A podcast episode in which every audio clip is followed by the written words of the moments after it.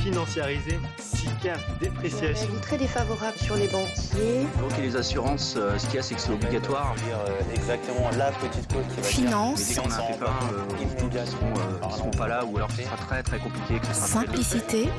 Vous avez un sinistre et Accessibilité. Clientèle. indemnisé.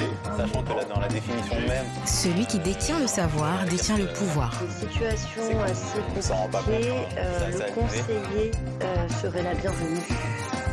Up Echo, le podcast d'utilité publique. Eh bien, bonjour à tous et bienvenue dans votre nouvel épisode de votre podcast EPECO. Euh, Aujourd'hui, je suis ravie de recevoir Madame Émilie Leproust. Émilie travaille dans les assurances depuis très longtemps. Elle a rejoint euh, la compagnie Alliance depuis 2005 et elle est la directrice du marché des particuliers. Bonjour Émilie. Bonjour Mintou, bonjour à tous. Bonjour, alors je suis ravie de te recevoir euh, parce qu'aujourd'hui on va parler vraiment assurance et rentrer euh, dans, le, dans le dur du sujet parce que notre thème aujourd'hui c'est assurer notre quotidien. Et je pense que côté assurance quotidien, il y a beaucoup beaucoup de sujets qu'il faut, euh, faut évoquer. Donc j'aimerais qu'on puisse parler de tout ce qui est garantie des accidents de la vie, euh, assurance habitation, les services annexes. En fait l'idée c'est vraiment de parler de toutes ces assurances dont on a besoin au quotidien et qui jalonnent aussi nos moments de vie. Euh, donc pour démarrer, est-ce que tu pourrais nous expliquer pourquoi certaines assurances sont, sont définies en fait comme étant obligatoires aujourd'hui? Oui, bien sûr.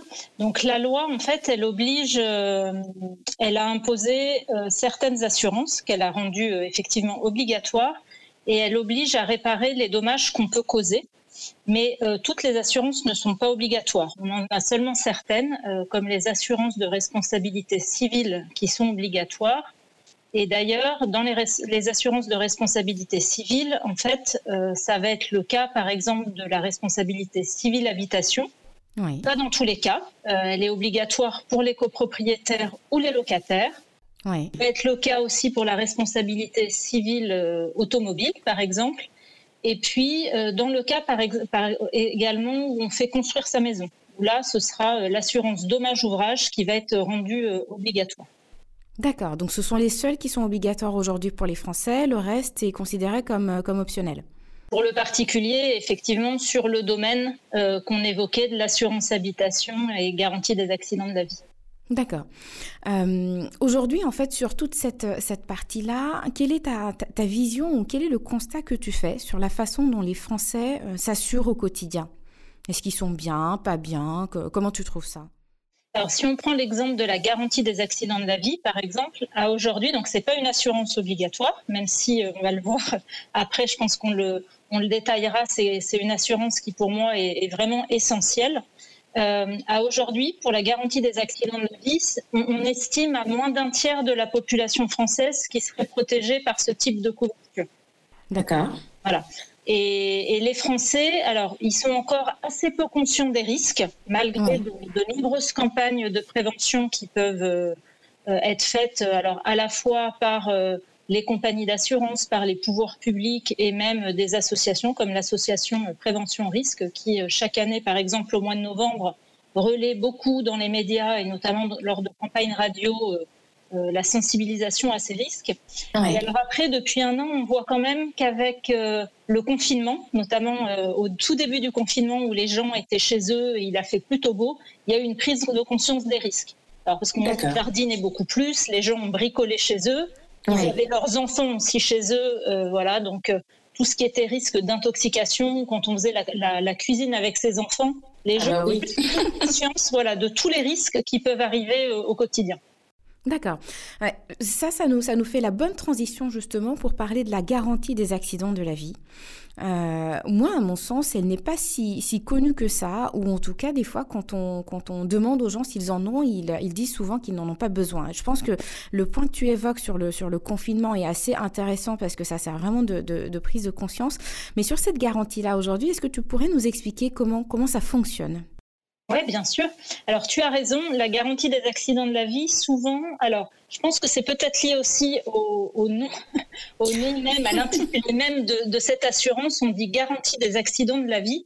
Mais, euh, et c'est là où il peut y avoir confusion, en fait, c'est une assurance qui a pour euh, objectif de couvrir des accidents, mais les, conséquences d'accidents les plus graves. La GAF, par exemple, elle va couvrir les dommages corporels euh, qui sont liés à différents types d'accidents ou d'événements qui peuvent nous arriver dans le cadre de la vie courante.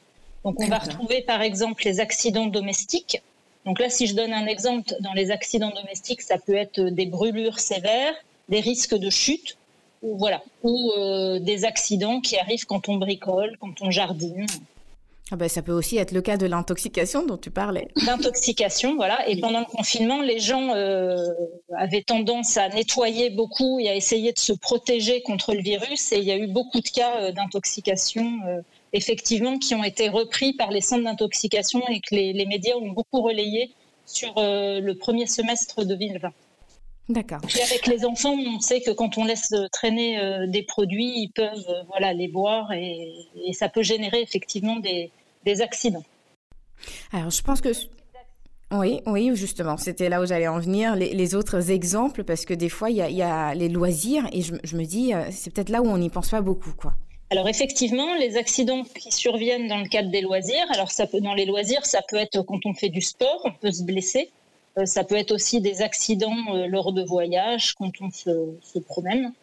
Euh, on peut avoir aussi d'autres types de blessures qui nous arrivent, notamment qui peuvent être liées à des catastrophes naturelles, en cas de tempête ou en cas d'avalanche ou de, tremblement de terre. Voilà. Alors, on peut même avoir des cas un peu plus atypiques, comme des, blessures liées à des, des, catastrophes technologiques. Ça aussi, la GAV va les prendre en compte. Euh, donc là, par exemple, on a un magasin qui s'effondre, euh, voilà. ça, peut intervenir. Les autres types d'accidents qui peuvent être couverts, ça va être les accidents médicaux. Par exemple, on se fait opérer et euh, bah, on a des complications et finalement, il y a des conséquences voilà, qui étaient anormales et pas prévues dans l'acte médical.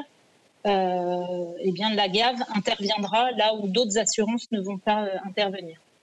D'accord. On peut avoir aussi des cas plus graves qui malheureusement sont intervenus au cours de ces, dernières années en France, bah, quand on est blessé euh, en cas d'agression, voire même euh, à l'issue d'un attentat.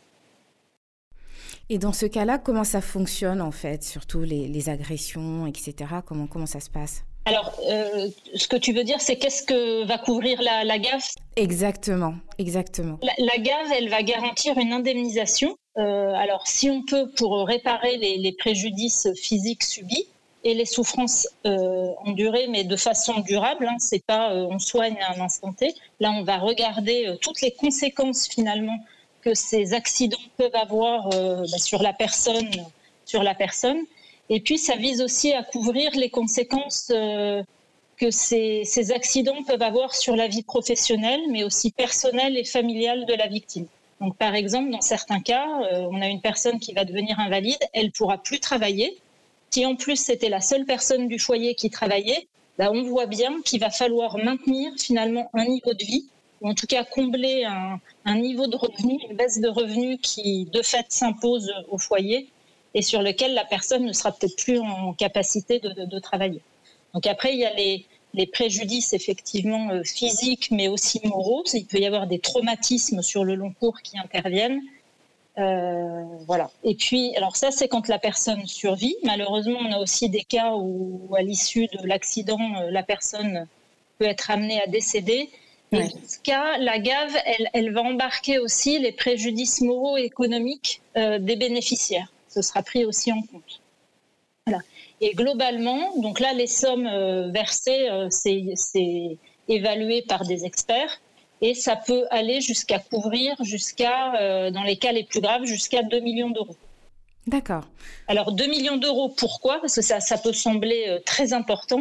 Mais en fait, ce qu'il faut voir, c'est qu'on a effectivement bah, la baisse des revenus et plus on est jeune, plus ça peut avoir un impact sur la durée de vie de la personne. Oui. Puis aussi, dans les cas où les personnes sont rendues invalides, euh, on peut avoir besoin de ce qu'on appelle une assistance tierce personne, où là, euh, on a des gens qui vont venir euh, bah, préserver, on va dire, la dignité de la personne. Il va falloir l'aider à se laver, dans, certains cas à manger, à s'alimenter. voilà, elle peut pas vivre toute seule. Oui. donc, il va falloir avoir une aide sur toute, sa, sur toute la durée de cette D'accord. C'est quand même assez euh, intéressant à détailler parce que je pense que quand on en parle au début, les gens n'arrivent pas forcément à se projeter ou à savoir en quoi ça consiste, mais ça peut être quelque chose qui nous permet d'être couverts finalement à tout instant en fonction de ce qui peut, de ce qui peut nous arriver. Et euh, aujourd'hui, en fait, je trouve que cet aspect euh, protection, on n'insiste pas forcément là-dessus. je vais forcément en rajouter une couche, mais est-ce que tu pourrais nous expliquer clairement pourquoi cette couverture est importante? Parce que je la trouve quand même assez euh, euh, délaissée par moment des, assureurs en disant qu'il peut, euh, qu'il ne peut rien leur arriver, ce qui est, ce qui est complètement erroné. Donc, pourquoi cette couverture est importante? Oui, alors en fait, la plupart du temps, les accidents de la vie courante, quand on pense accident de la vie courante, on va penser bobologie. On l'a vu avant et puis on va le redétailler. Je te donnerai deux trois exemples. Effectivement, c'est pas le l'ambition et l'objectif premier effectivement de ce contrat. Et généralement, dans l'inconscient, ou en tout cas dans l'expérience de chacun, et heureusement, les accidents de la vie courante, ça n'entraîne pas de, sévères conséquences. Mais on, on voit bien, euh, en revanche, quand ça arrive, bah, ça peut laisser des séquelles invalidantes qui peuvent avoir des conséquences très lourdes alors, sur la vie de tous les jours de la personne qui va être blessée, mais aussi ça peut impacter l'ensemble de son foyer et toute sa famille, voire même ses proches, euh, voire même ses proches. D'accord. Et par exemple, pour te donner quelques idées, je pense que c'est toujours plus, euh, plus facile euh, quand on cite quelques chiffres pour montrer pourquoi la, la gaffe c'est utile. Les accidents de la vie de courante en France, chaque année, ça représente quand même 11 millions d'accidents. Et sur ces 11 millions d'accidents, ça, on, on, recense environ 21 000 décès qui sont liés à, ces, accidents. En France, ah c'est aussi la troisième cause de mortalité. Donc euh, voilà, donc c'est méconnu, mais c'est la troisième cause de mortalité. Et si on regarde même à l'intérieur de cette cause de mortalité, chez les, chez les plus jeunes, donc chez les enfants de 1 à 4 ans, c'est la première cause de mortalité. D'accord. Voilà. Et un autre chiffre qui est assez marquant, parce que là, je pense qu'il parle plus aux gens, les accidents de la, vie courante, si on compare ça aux accidents de la route, eh ben, c'est six fois plus de décès que ceux qu'on peut observer euh, euh, au titre des accidents euh, de la route. D'accord c'est quand même des chiffres qui remettent, remettent un peu le contexte et je pense que c'est très intéressant de l'avoir en tête. Et, euh, dans, ce que tu dis, en fait, du coup, j'ai l'impression que les populations les plus à risque, c'est vraiment les... Euh, euh, les enfants quelque part Est-ce qu'il y a une population à risque spécifique? Oui, alors ce qu'on observe quand on regarde les statistiques, effectivement, c'est les enfants, notamment, alors pour le risque de mortalité, on l'a vu, c'est les très jeunes enfants. Euh, après, globalement, c'est les jeunes enfants, donc on va dire ceux qui ont moins de 15 ans. Donc là, sur euh, des accidents euh, qui peuvent générer une, invalidité ou une incapacité permanente. Et puis une autre cible aussi, ce sont les seniors. Aujourd'hui, on a un tiers des personnes âgées de plus de 65 ans qui sont victimes chaque année effectivement d'accidents de la vie courante. Et parmi la première cause de, décès chez les plus de 65 ans, les, on va retrouver les risques de chute. D'accord, ce qui, peut se comprendre aussi parce que des fois on a effectivement des logements qui ne sont pas très adaptés pour, pour les, personnes, les personnes âgées et qui augmentent certainement le, cas d'accident. Mais euh, si je reviens un peu à ce que tu disais en termes de présentation tout à l'heure, tu as évoqué la notion de responsabilité civile aussi. Et euh, la question qu'on peut se poser là-dessus, c'est quelle est vraiment la différence entre le fait d'avoir une responsabilité civile privée euh, et le fait de posséder une, garantie des accidents de la vie? Est-ce que c'est complémentaire? Est-ce que euh, l'un couvre l'autre? Comment, ça se passe? Quelle est la différence en fait entre les deux? Alors, ça couvre pas vraiment les mêmes notions. En fait, si on, dans le cadre de la vie privée, donc si on parle, si tu as quelqu'un, euh, un membre du foyer qui est responsable d'un dommage corporel, donc qui va blesser quelqu'un par exemple, ou matériel, euh, je vais dégrader un bien, mais si on, si on compare euh, RC civil, enfin responsabilité civile, vie privée et GAV, comme on parle que des dommages corporels, on va se concentrer sur les dommages corporels la responsabilité civile vie privée, en fait, elle va couvrir les dommages corporels qu'on peut occasionner à un tiers. et qu'on est capable d'identifier. Voilà. Et ça, généralement, c'est cette garantie-là, garantie euh, responsabilité civile, elle va être incluse dans les contrats d'assurance habitation. Après, on peut la souscrire de façon euh, connexe, mais généralement, c'est inclus dans l'assurance habitation. La GAV, elle, elle va indemniser les dommages corporels qu'on a subis soi-même ou les personnes de son foyer qui seront euh, rattachées au contrat. Et dans les circonstances qu'on a vues, effectivement, c'est pas dans tous les cas, euh, dans les circonstances qu'on a évoquées euh, juste avant. Alors, dans la, dans la, suite de cette, de cette question, donc la responsabilité civile, on se dit que c'est pour les autres, c'est pas pour soi. Euh, mais quand on a les autres d'autres assurances, en quoi est-ce que la garantie des accidents de la vie peut être complémentaire? Parce que je pense que des fois les gens se disent ah ben j'ai telle autre assurance donc je pense que je suis couvert. Est-ce qu'il y a une notion de complémentarité euh, entre la garantie des accidents de la vie et d'autres d'autres assurances qui peuvent peut-être euh, couvrir le même type? Oui, tout à fait. Alors, l'assurance garantie des accidents de la vie, tu as raison de le dire et c'est important de le rappeler. Euh, en fait, c'est un produit qui a besoin d'être explicité aux gens pour pouvoir le vendre et faire en sorte euh, qu'ils le, souscrivent. En fait, soit tu as eu, euh, tu connais quelqu'un dans ton entourage qui a eu un accident vraiment important et tu vois finalement ce que va couvrir la gave, mais généralement les gens pensent effectivement, comme tu le dis, qu'ils sont déjà assurés. Et en fait, la gave, ça, ça vient pas en doublon, mais c'est bien en complément d'autres couvertures. Par exemple, donc on avait évoqué les types d'éléments pris en charge la GAV, elle va prendre en charge les dépenses complémentaires qui peuvent rester à la charge de l'assuré, qui ne vont pas être remboursées par exemple par la sécurité sociale, qui ne vont pas être euh, remboursées par une complémentaire santé parce qu'on sait qu'il y a des, voilà, il y a des plafonds de, remboursement. Euh, en complément de l'assurance habitation, puisqu'on a vu que l'assurance habitation, elle va couvrir les dommages, non pas que toi tu subis ou que ton foyer subit, mais ceux que tu vas euh, engendrer à un tiers. Et puis aussi, par exemple, ça intervient aussi en complément. Alors les gens pourront dire ah ben j'ai un contrat de prévoyance, donc je, je, je suis je suis euh, euh, couvert. Non, justement, en fait, donc euh, cette, cette garantie accident de la vie, on, est bien d'accord qu'elle est, qu'elle est complémentaire. Et je pense qu'il y avait aussi ce côté prévoyance à chaque fois où les gens se disent bah, j'ai déjà un contrat prévoyance, donc je n'ai plus besoin de GAV. Et donc c'est intéressant que tu puisses vraiment souligner l'aspect complémentaire entre les deux. Donc un contrat de prévoyance, par exemple, ça va te verser des indemnités journalières, donc des montants forfaitaires en cas d'accident. Mais la GAV, euh, en fait, ça va beaucoup plus loin. Alors le plus simple, c'est peut-être qu'on prenne un petit exemple. Oui. C'est ce que j'allais demander. Donc, on va prendre le cas où euh, bah, malheureusement tu, as un accident et que tu vas te, ça va te générer une invalidité qui est suffisamment importante pour euh, bouleverser un peu ton, ton quotidien. Eh ben, au titre de ton contrat grave, euh, donc on va, la GAV, elle va prendre en charge des dépenses qui ne sont pas prévues dans d'autres, dans d'autres contrats. Par exemple, euh, bah, du fait de ton handicap, il va peut-être falloir adapter ton domicile à ton handicap.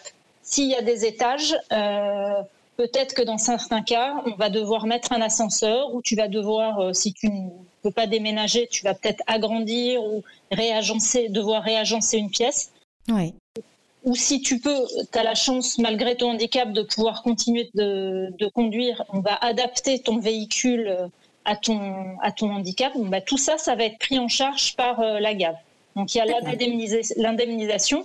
Et puis dans les types de services, bah, on va t'envoyer des experts et t'aider à évaluer les, les, les, dommages et puis à choisir euh, les entrepreneurs, etc. Ok. Et euh, la GAV, alors euh, si on reprend l'exemple de ce que ça couvre en complément de la sécurité sociale ou d'une complémentaire santé, euh, elle va, la GAV, elle va prendre en charge les, frais médicaux actuels et futurs qui ne sont pas remboursés, qui restent à ta charge sur toute ta durée de, vie et dans la limite du plafond des 2 millions qu'on a évoqué.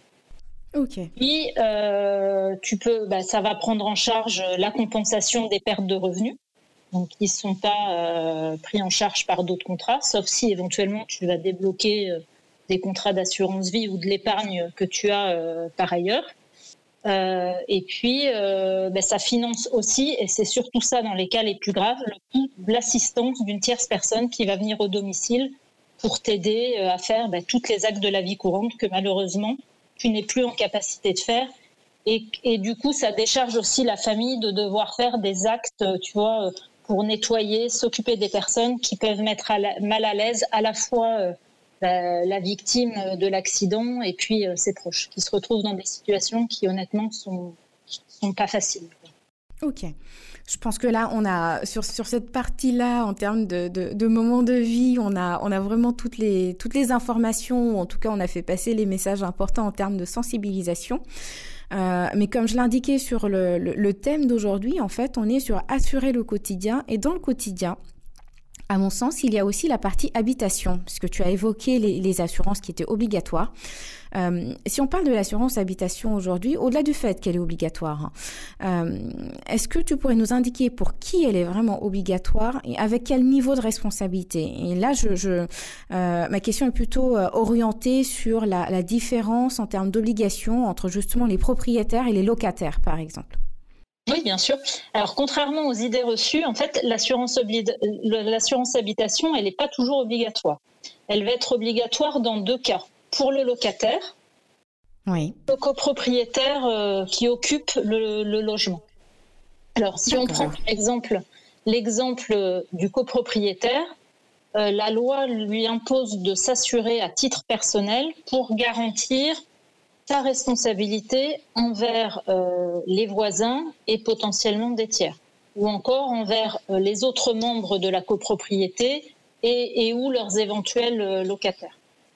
Okay. En revanche, l'assurance habitation, elle n'est pas obligatoire, alors aussi bizarre que ça peut paraître, pour le propriétaire occupant ou non occupant, dont le logement ne sera pas en copropriété, donc par exemple pour une, pour une maison.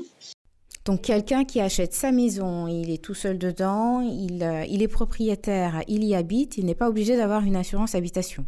Alors, il n'est pas obligé. Maintenant, comme on peut l'imaginer, c'est plus que recommandé. Parce que si tu as quelque chose, tu ne seras pas couvert et ce sera à toi de faire face à toutes les dépenses. Donc, imagine, on va prendre un exemple très simple. Tu es propriétaire d'une maison, tu as encore un crédit, euh, il y a un incendie, tu t'es pas assuré, euh, bah, tu n'as plus de maison et euh, je ne suis pas certaine que tu auras les moyens de reconstruire, euh, de prendre en charge les travaux pour rebâtir la maison. Sans compter que tu continues de rembourser ton, ton... ton crédit. Tout à fait. Un, je pense que c'est un très bel exemple. Sachant que sur l'assurance emprunteur, euh, enfin là on a quand même des compléments et quelques garde-fous puisque quand tu souscris un prêt, euh, on a quand même une assurance emprunteur qui arrive, mais en tout cas pour la maison c'est très important. Donc le, c'est pas parce que c'est pas obligatoire qu'il faut pas s'assurer. C'est exactement comme la gave qu'on a évoquée tout à l'heure c'est pas une assurance obligatoire, mais euh, finalement, euh, enfin voilà, sa personne, euh, c'est aussi est, très important. Ok. Je pense que c'est vraiment intéressant d'insister là-dessus en termes de, de, responsabilité pour chacun de ces, cas de figure. Et justement, quand on, rentre un peu plus dans le détail de cette assurance, concrètement, quels sont les biens qui sont garantis? Et surtout, je pense que tu me vois venir, les biens qui sont exclus. Parce que le souci des assurances euh, assez régulièrement, c'est qu'on sait ce qui est couvert. Mais comme par hasard, à chaque fois qu'il se passe quelque chose, on nous dit que c'est exclu. Donc, est-ce que tu pourrais nous, clarifier en fait cette partie? Oui. Alors, l'assurance habitation, son objectif, euh, c'est de protéger le, patrimoine familial. Donc, concrètement, ça veut dire quoi? La MRH, assurance habitation ou MRH, on a toujours un peu les deux, les deux, notions, elle va couvrir les dommages qui pourraient affecter les biens immobiliers, mais aussi les biens mobiliers de l'assuré qui sont euh, à l'intérieur du logement, euh, dans des cas euh, très divers, hein, en cas d'incendie, en cas de dégâts des eaux, en cas de catastrophe naturelle ou tempête, ou, euh, ou encore si, on, voilà, si on a un cambriolage et un vol au domicile ou en cas de brise-glace. Donc là, ça peut être aussi un cas accidentel. Et donc l'assurance habitation, elle couvre ces dommages et puis elle inclut aussi ce qu'on a évoqué tout à l'heure, la garantie de responsabilité civile qui permet de couvrir euh, voilà, toute personne euh, en général qui vit habituellement au sein du domicile pour les actes de sa vie privée. Donc si elle, engage des, dommages auprès de tiers, puisque la loi va lui imposer, en cas de, de, de dommages, de, rembourser finalement les, conséquences de, cet accident. D'accord. Et sur la partie exclusion Alors sur la partie exclusion, donc ça dépend des contrats, euh, évidemment, et des assureurs. Après, je vais te citer euh, quelques exemples qui généralement sont globalement toujours exclus, par exemple, euh, d'un contrat. en général, l'assurance habitation, elle va pas couvrir les bâtiments en cours de construction, puisqu'on l'a vu au tout début. Si on se rappelle, en fait, on a euh, une responsabilité civile euh, dommage euh, qui est imposée par la loi et qu'on doit souscrire. Pardon. si on prend la garantie incendie qui va être incluse dans un contrat d'assurance habitation, en général, c'est pareil, les assureurs ils vont exclure les dommages qui peuvent être causés en dehors de, du logement. par exemple, tous les dommages qui vont être causés au terrain, dans le jardin, aux arbres, aux plantations, ça, ce sera jamais couvert. Même si, euh, voilà, on a pu y investir beaucoup d'argent, ça ne fait pas partie des, des, sommes qui seront remboursées.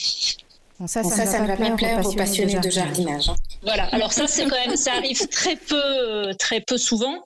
Euh, si on prend quelque chose qui arrive, enfin plus souvent, par exemple dans le cadre de la garantie dégâts des eaux, oui. on a reçu à un moment donné un dégât des eaux chez soi. Euh, si, mais si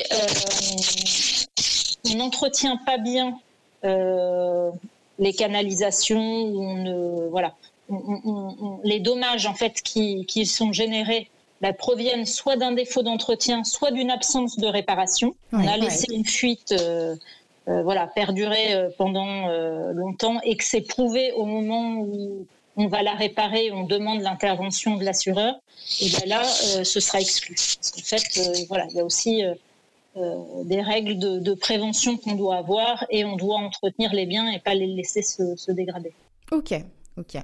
Et justement sur cette, sur cette partie souscription, euh, enfin, lorsqu'on ne souscrit pas, euh, un, contrat en fait d'assurance habitation, qu'est-ce qu'on risque? Est-ce que tu as des exemples de, personnes? Alors tu, as, tu, as, parlé tout à l'heure de celui qui avait sa maison, euh, il y habite, euh, il ne souscrit pas alors qu'il a encore son crédit. lui, autant dire qu'il prend énormément de risques. mais est-ce que tu as des, des, exemples en fait de, de ce qu'on risque quand on ne souscrit pas son contrat d'habitation?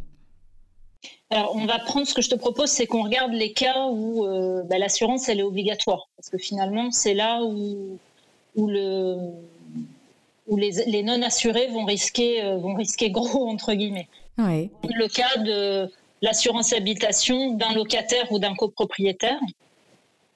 Bah, par exemple, un locataire, s'il s'est pas assuré, mais qu'il est euh, responsable du sinistre, il va être obligé d'indemniser personnellement les victimes donc à la fois au titre de leurs dommages euh, personnels, euh, matériels, mais aussi euh, corporels.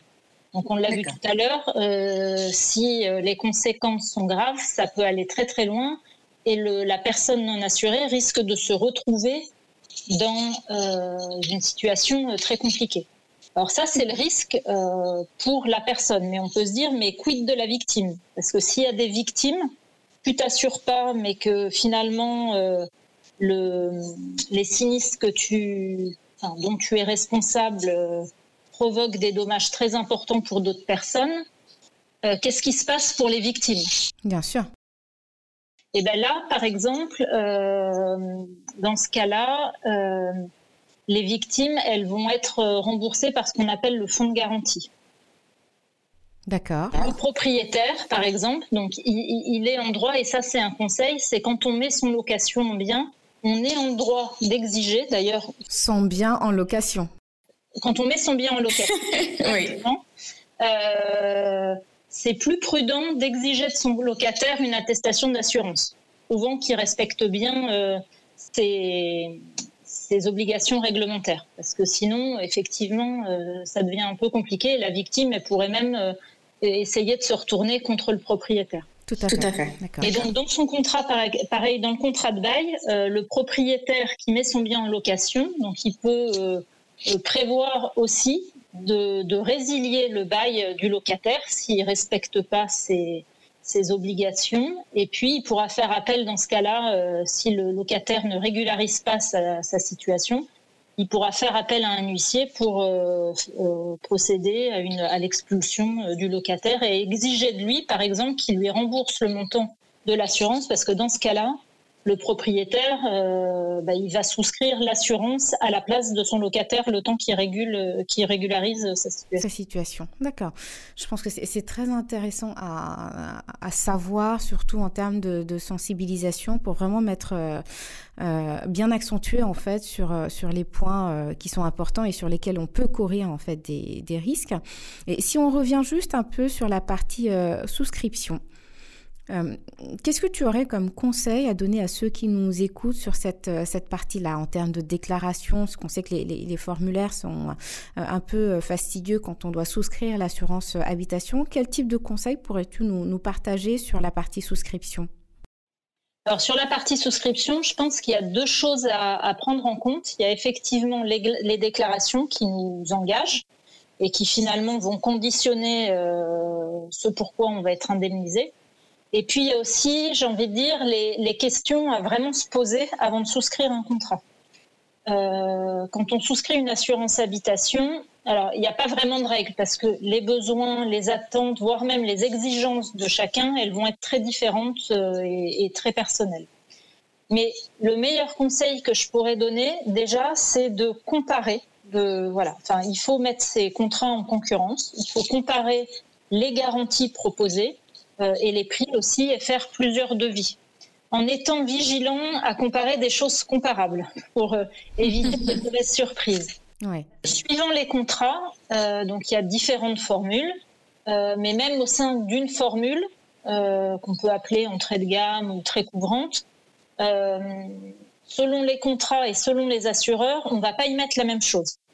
Alors à la fois en termes de garantie, mais même après au sein des garanties, euh, il peut y avoir des, spécificités qui font jouer le prix. Donc des fois, il ne faut pas regarder non plus que le prix euh, d'une assurance, parce qu'on peut avoir de, de, très mauvaises surprises.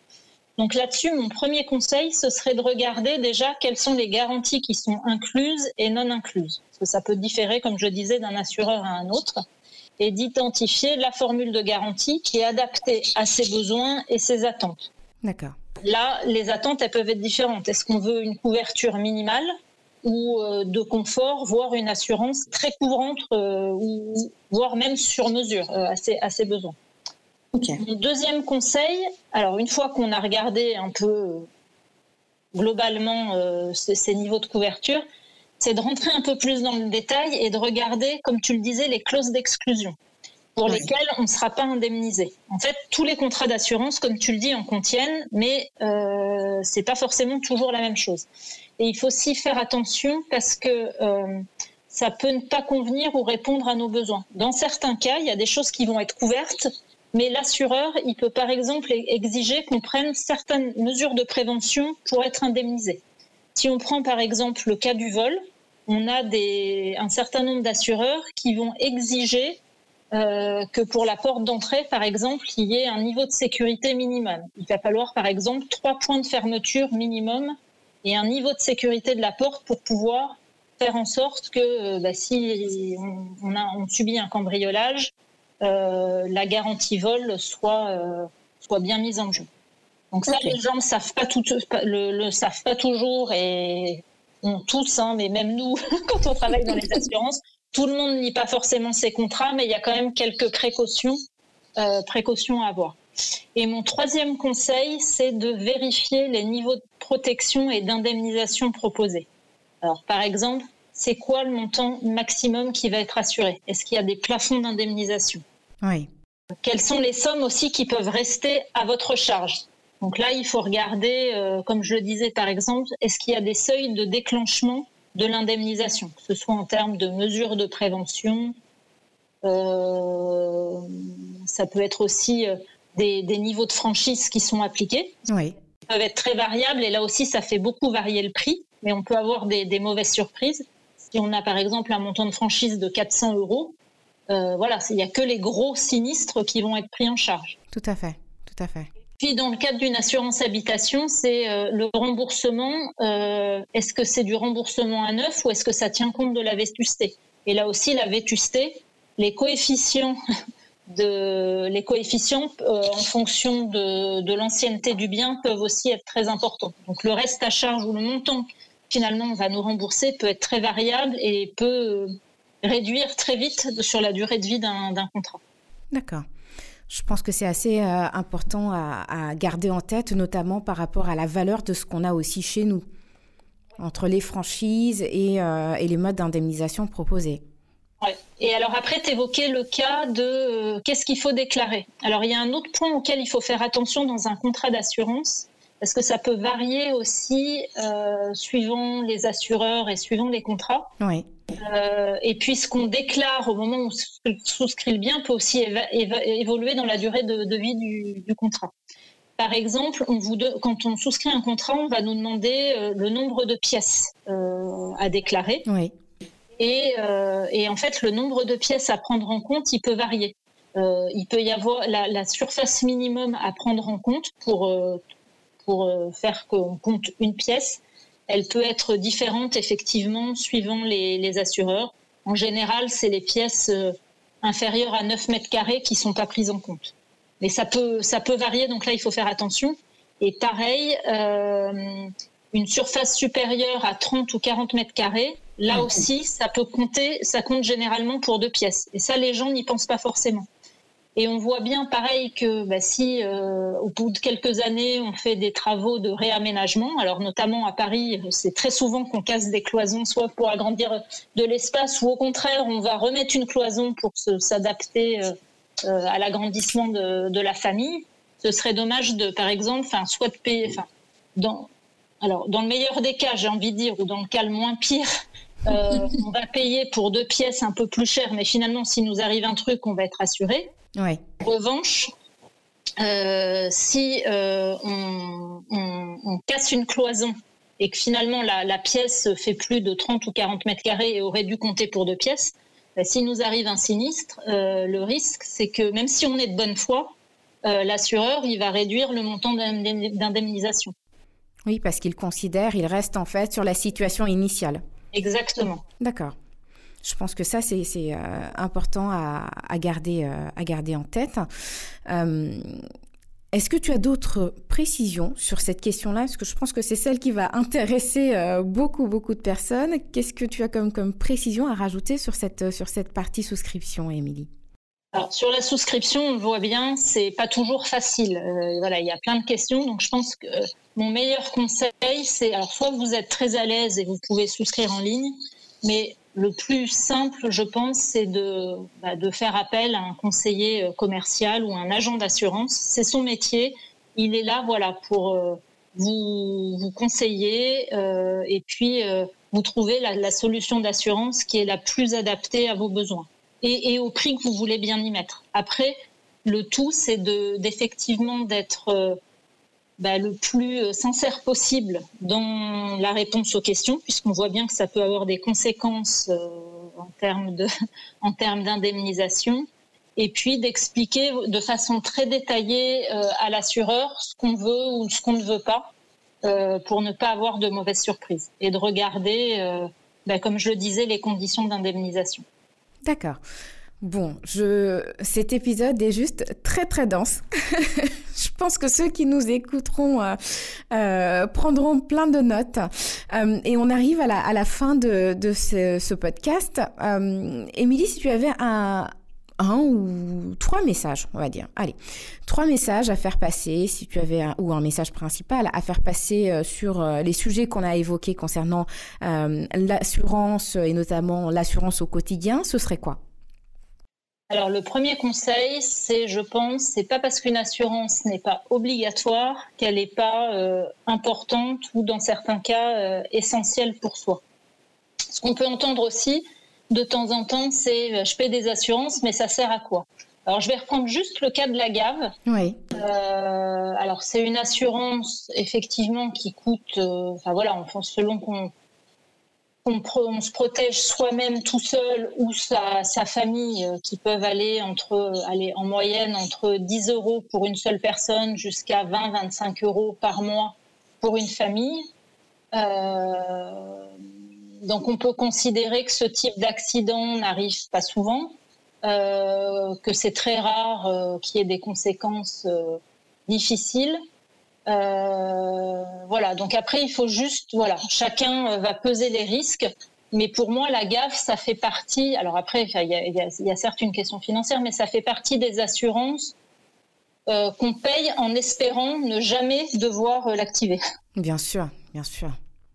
Donc après, enfin voilà, il faut juste se poser la question de, euh, de, bien être sensibilisé. Mais là aussi, il y a un travail des assureurs bien évidemment à faire et des pouvoirs publics pour sensibiliser les particuliers aux enjeux et aux risques. Euh, voilà. Après, chacun fait son choix.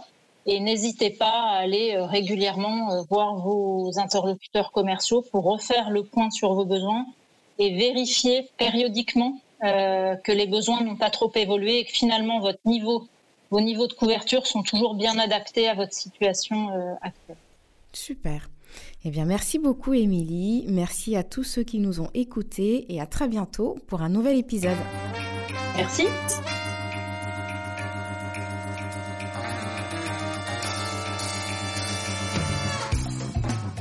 Voici les informations importantes à retenir sur notre podcast au sujet de la mobilité. Tout d'abord, en France, on dénombre aujourd'hui plus de 2 millions d'engins de déplacement personnel, qu'ils soient motorisés ou non, ce qui inclut notamment les vélos, les trottinettes et euh, plein d'autres euh, euh, moyens de déplacement que vous voyez aujourd'hui. Le deuxième élément, c'est que actuellement en France, en termes de mobilité et surtout quand on parle d'assurance auto, il y a 800 000 personnes qui circulent sans assurance. Pensez donc à souscrire la bonne assurance. Aujourd'hui trois principales formules qui vous permettent d'être bien couverts. On a l'assurance tiers, l'assurance tiers plus et puis l'assurance tout risque. pensez à bien vérifier que la formule que vous avez choisie est bien adaptée à votre besoin, à votre voiture et euh, aux besoins de votre famille. Et le dernier point que je souhaitais partager avec vous, c'est en termes de sensibilisation. Euh, pensez à bien vérifier que vous êtes couvert au titre des dommages matériels et corporels que vous pouvez subir ou faire encourir aux autres, notamment à des tiers. Les règles d'assurance sont des fois un tout petit peu compliquées, mais pensez à bien vérifier vos couvertures et vos exclusions en cas de souscription. Merci beaucoup à tous et à bientôt pour un nouvel épisode.